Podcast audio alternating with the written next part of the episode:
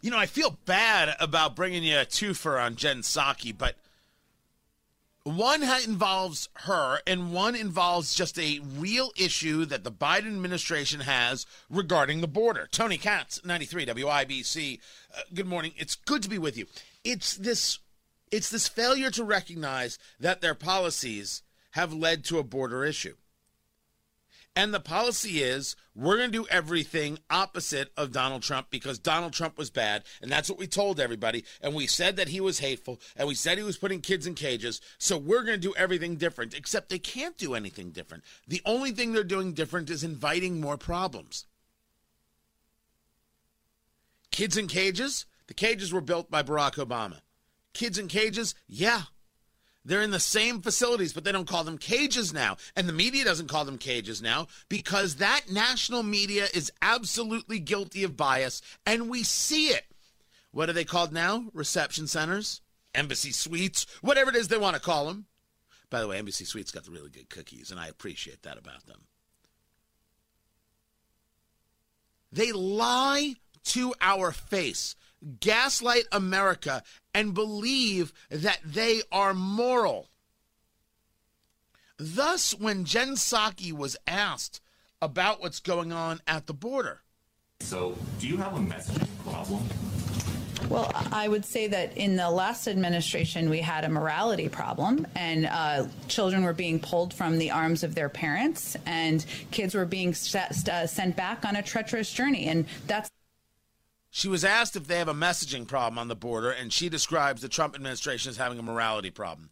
None of this is true, although it can be argued that what's happening at the border is heartbreaking.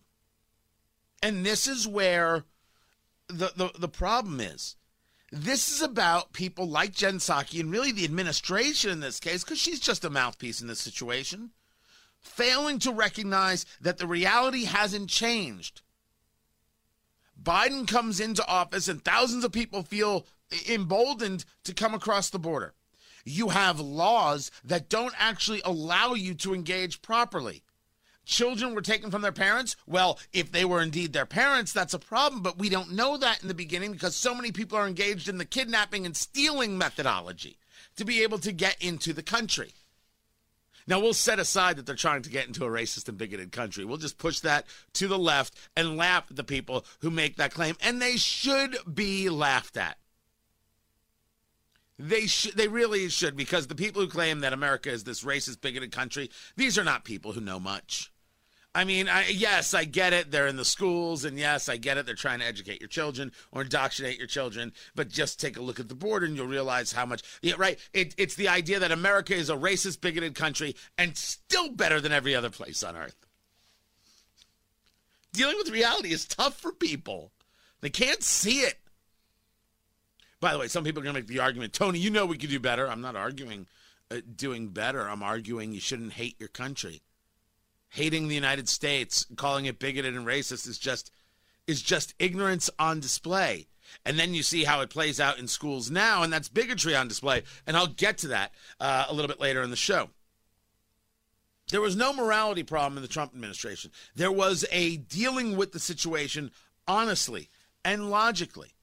Dealing with things honestly and logically is not something that comes well to Jen Psaki or this administration. Thus, the popcorn moments.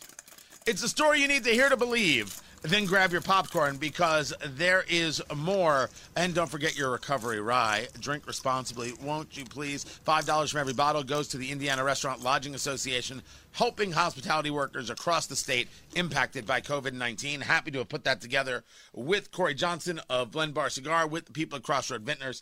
Love it. Curious to see where we can take it. RecoveryRye.com. This was a back and forth that Jen Psaki had with Peter Doocy of Fox News. And Peter Doocy is the only person who asks hard questions. This is enlightening and important. And so this is about what's going on at the border.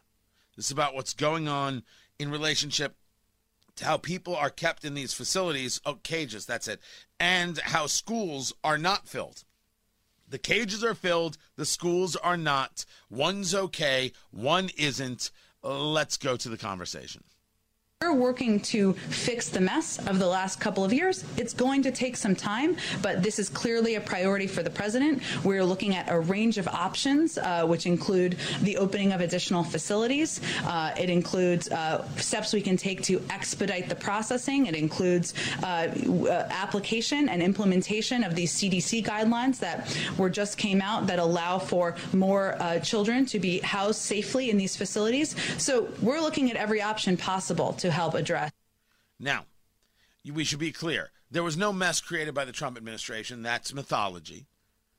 They dealt with the issue honestly. They dealt with the issue honestly and clearly. There's a problem. You have to stop illegal immigration. We should be in favor of legal immigration. I was discussing this on, on Newsmax the other day. Uh, it's it's it's sinful how people want to lump the, idea of oh you're opposed to immigration right? That's the way because because they don't want to have the conversation honestly right? So they just lump you in and they lump in legal and illegal immigration. I oppose illegal immigration 100% illegal immigration should be zero and we should take massive steps to stop illegal immigration. Legal immigration? What do you want to do to streamline the process? I have zero issue with that I want to know who's coming into the country. I don't think there's anything wrong with it. I don't think there's anything wrong with saying no to certain people. No, you're not welcome. We should be discerning, but we should be good. We could do both at the same time. So there's Jen Psaki saying they're they're fixing the problems of the of the Trump administration, which is nonsense. Pete Doocy responds to why you can have kids in cages but not in schools the challenges we're facing at and the you border. mentioned those CDC guidelines. Does the White House think it's a problem that when the CDC tells these migrant shelter facilities that they can be at full capacity if they are careful about COVID, many of them do, but when the CDC tells schools that they can open in person at full capacity, many of them don't? Are, is there a school in particular that you have as an example that didn't do that? Are most schools in this country at full capacity with in person learning? Uh, are Whoa. He's pointing out something logically, and she's like, Is there some school that isn't? The entirety of Los Angeles? Who have said that we have to open it's racism? Virginia schools? What? Are, are, are, are we kidding ourselves? I, I mean, I think he's actually stunned by her response, and he pushes back. Are, is there a school in particular that you have as an example that didn't do that? Are most schools in this country at full capacity with in person learning? Uh, are, are, is there a specific school though that is not following the CDC guidelines of fo- of implementing the mitigation steps so they can I reopen? mean, the CDC is saying schools, you can be at, every school can be at full capacity.